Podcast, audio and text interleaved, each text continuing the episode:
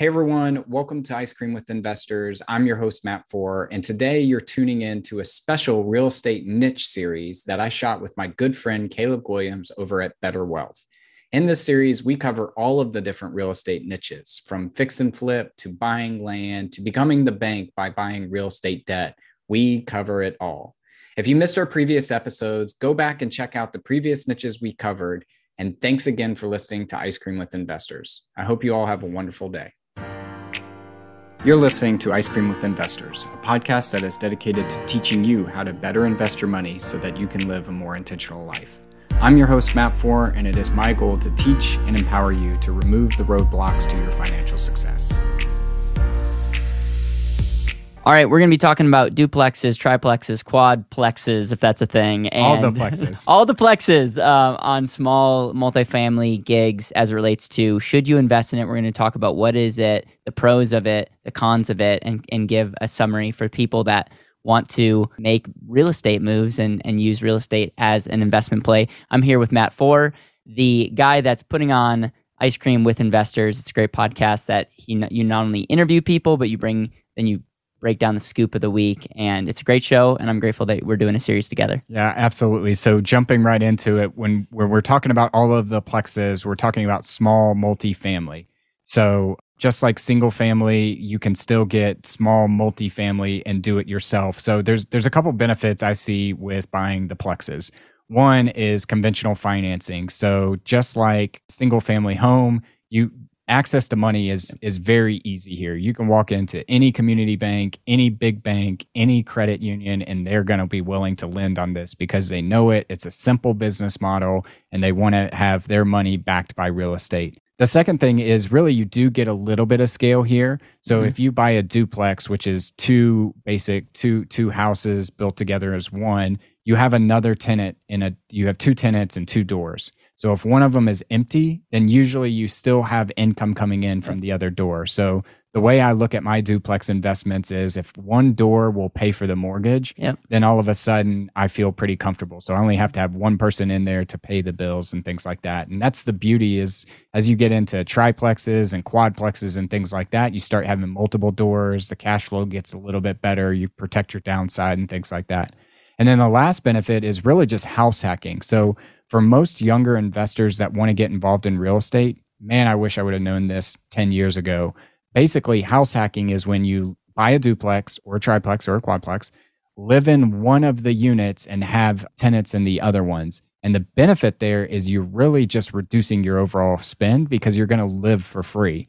And if we look at our personal income statements and economy, where most of your money goes is transportation, food, and housing. And if you can house hack, basically having tenants live in the other doors and you live for free, you're reducing your expenses, which allows you to continue to grow your financial journey. Yeah, I think a couple couple points that I want to make is one of the cons to single family home. And if and if you have not watched our video there, make sure to go back and, and find the, the episode that we did on single family home. One of the cons is one point of failure almost. You have one person, one door.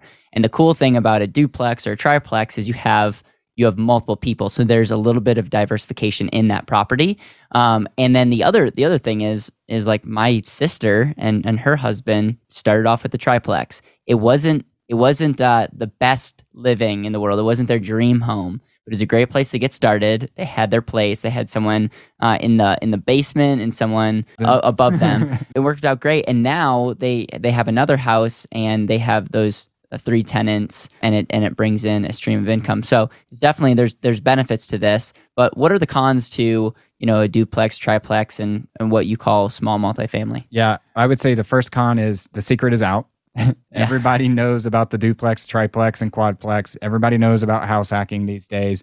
So the supply is super, super limited. It feels like to me. Any market that I pull up and look for small multifamily, um, there are usually only one or two in, for sale in the in the area. So supply is really limited, and I don't really there are some places out there that are continuing to build duplexes and triplexes and quadplexes. There's um, an investment group that actually does build to rent quadplexes. So they're building them from the ground up and you can be an investor in what they're doing. But most city ordinances out there, it's kind of like mobile home parks. They know that those are professional tenants if they live in duplexes, triplexes, and quadplexes, and they want to make the neighborhood nicer. They want to have the million dollar homes. They want to have the high end shopping retail and things like that. So they're not really zoning things to to build these duplexes, triplexes, and quadplexes. So supply is super uh, limited. The second one is comps. So um, when you're still in two to four units, you're still in a residential type way that you evaluate property. So your comps are going to be based off of the things around it versus the efficiency that you can run the business. Now, we'll talk about that when we get into multifamily, like big multifamily. You can absolutely go out there and show that you're running it as a business and things like that. But most people are going to say, how many square foot is it? What's the going rate for the square foot in the area? And your comps are going to be limited based off of what's around you. And then the last is this gets you some scale, but it doesn't get you the scale to where I really want it. So what I mean by that is if you have two doors and one door is open at the time and you have a major issue, all of a sudden your cash flow can be wiped out for the year.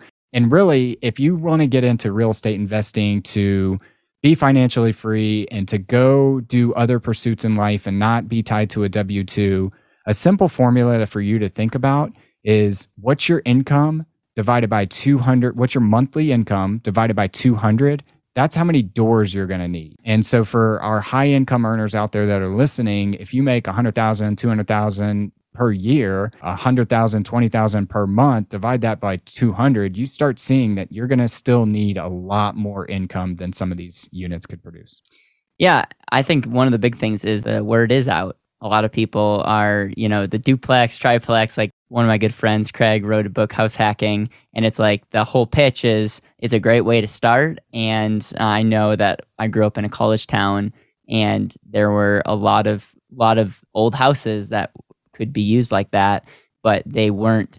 If you actually look at buying them and look at like what you're actually buying, you are very much buying the cash flow and they were pr- probably properly priced and i.e. it was hard to get a good deal on them and then there it is a little bit more scale but you're totally right. It's you're you're still not good. You're not seeing a lot of billionaires personally having a bunch of small multifamily because at the end of the day, there's only so much you can get as it relates to financing. And so anything that you want to do as it relates to summing this whole thing up, like this is a really good thing to look into.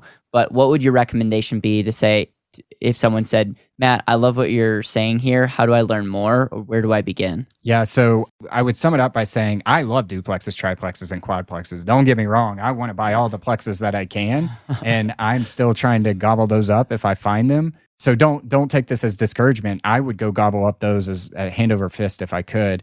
Um, to sum it all up, I, I Bigger Pockets does a fantastic job really promoting the Plex space, the the small multifamily space. Um, they've got a lot of resources out there. Craig has a great book on house hacking and things like that to really see the value in this. And I would say if you know uh, of a local investor that has a big portfolio of these, build a good relationship with them and see if if they exit those port that portfolio or those products if you can't go buy those um, that seems to be the best way to go acquire these assets because once they hit the mls i mean they feel like i feel like they're gone the next day so that's kind of how i would end it so the call to action is relationships find relationships with people that might be able to introduce you to someone before it hits the market. I also feel like we should get a T-shirt that says something about plexes. I feel like that could be a thing. Um, so if you want a T-shirt and you're super creative and have ideas, let us know uh, because we're trying to build this brand. Uh, anyways, I want to just plug your your show quick. Ice Cream with Investors. It is one of the best podcasts if you want to uh, learn more about real estate you want to learn about meet other real estate investors and thought leaders and then matt you do kind of the scoop of the week and break break down complicated real estate topics and making them simple so i'm super grateful for the series that we're doing on my show absolutely Thank you for listening to Ice Cream with Investors. If you like what we serve you here, it would mean the world to me if you would like, subscribe, and leave a review on your favorite podcast app.